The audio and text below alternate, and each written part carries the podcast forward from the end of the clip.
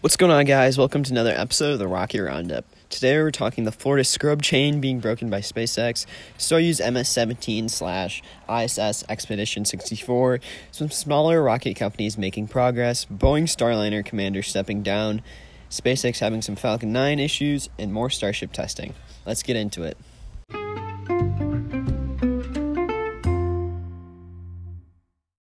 The only orbital launch since the last episode was SpaceX's Starlink Launch 12.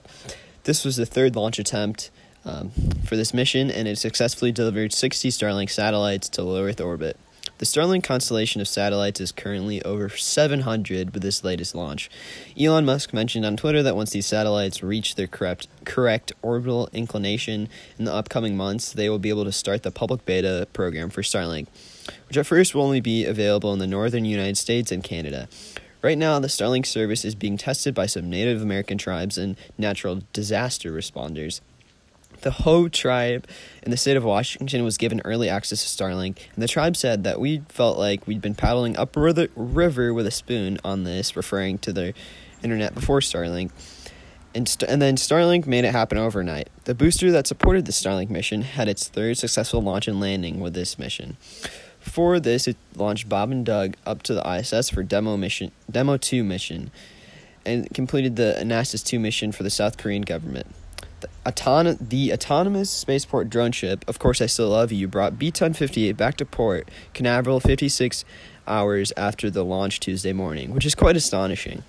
Fairing catchers on this mission went one for, t- for one of two with Ms. Tree's sixth net catch and Ms. Chief scooping the fairing half from the water after soft splashdown.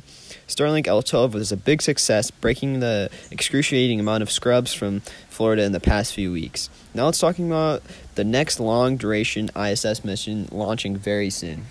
Scheduled to lift off Wednesday the 14th at 5:45 a.m. UTC or 1:45 EST. Soyuz MS-17 with Roscosmos Sergei Ryzhikov and Sergei Kud-Sverchkov also, NASA's Kate Rubins will serve as the crew for the ISS's next long duration mission. The ride to the ISS will last about three hours, thanks to a new trajectory and improved and automated, automatic docking system. Once settled in on the International Space Station in a few weeks, Commander Chris Cassidy will hand over their ISS to Russia's Sergei Ryzhikov, and then the crew of Expedition 63 will depart with Soyuz MS 16. Expedition 64 will stay on board the ISS until April 2021. Then we'll hand over the station to Expedition 65. Eight other crew members are scheduled to come and go from the ISS until the end of Expedition 64, both coming from SpaceX crewed missions to the ISS. Crew 1 and Crew 2. Speaking of Crew 1, NASA announced that they are now targeting early to mid September for the launch of four astronauts to the International Space Station. This is because of issues from Falcon 9, which we'll talk about later. Next, some smaller ro- rocket companies are making really good progress. Aerospace companies Firefly and Relativity Space are both developing small sat launchers. Firefly with its Firefly Alpha and Relativity with the Terran 1. First, Relativity Space is special because they 3D print their rockets.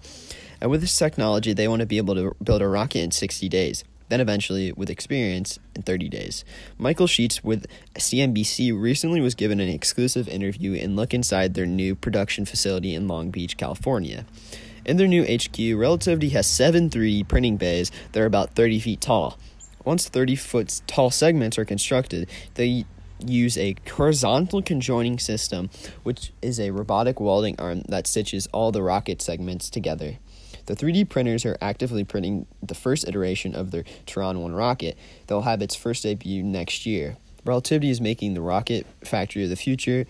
The only th- thing, in my opinion, that would make the rocket cheaper to fly would be reusability, like what SpaceX is doing with vertical landings of the Falcon 9.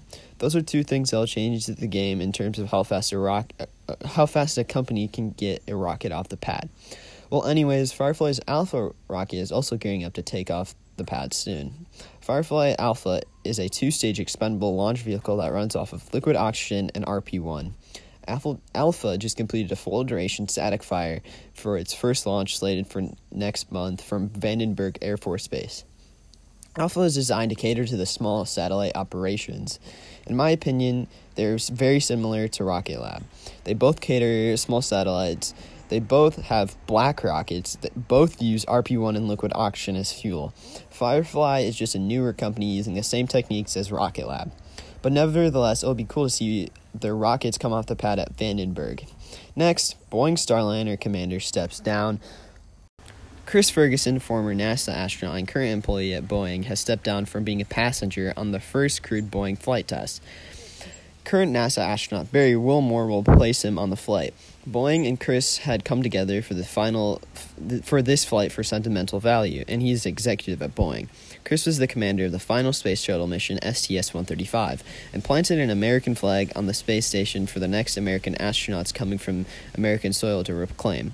If Boeing would have beat SpaceX to capturing the flag, and if Chris would have not stepped down from this mission, Chris would have captured the flag he planted on the ISS in 2011. Instead, SpaceX beat Boeing in the race to capture the flag, and NASA astronauts Bob Behnken and Doug Hurley captured the flag on their SpaceX Demo 2 flight back in May of this year.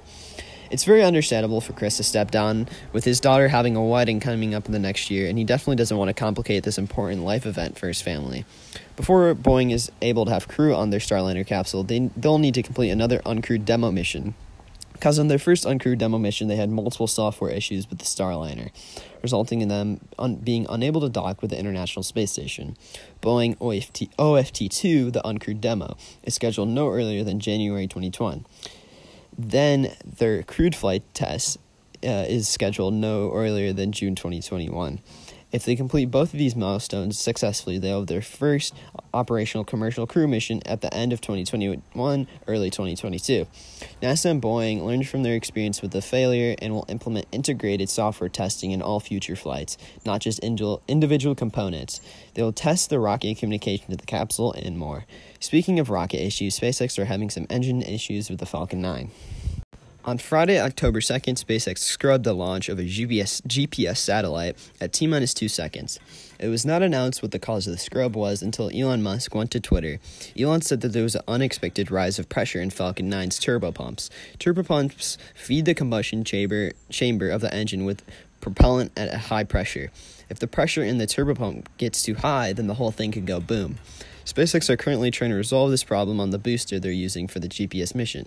NASA also announced that they're moving back SpaceX's Crew 1 mission to the ISS for the same reason. Both of these missions are using new boosters.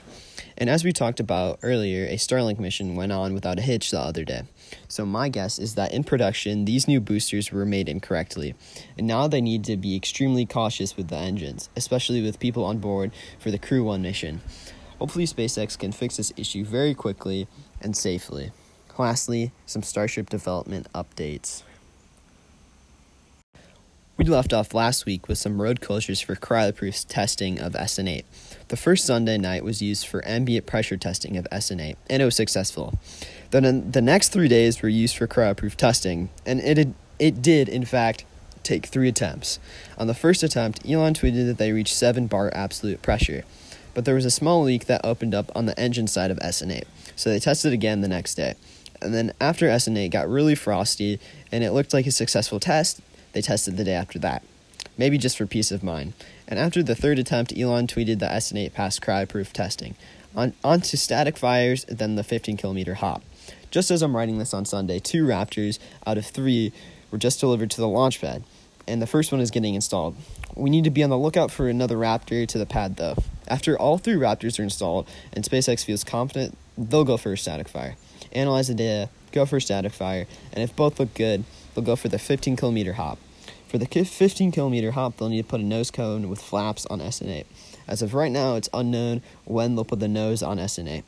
In other news, Elon said the high bay should complete in a few weeks, besides the gantry crane that they'll use to stack Super Heavy. But when the high bay is complete, besides the crane, they'll start stacking the first Super Heavy prototype. Also, SN9 has com- has finished stacking in the mid bay with SN10 about to start stacking right next to it. Right now, testing is the limiting factor of how SpaceX how fast SpaceX can go with this research and development program. They're pumping out prototypes like it's nothing. Well, that's it for this week. Thanks for listening everyone. I'll be back next Sunday for another episode. Peace.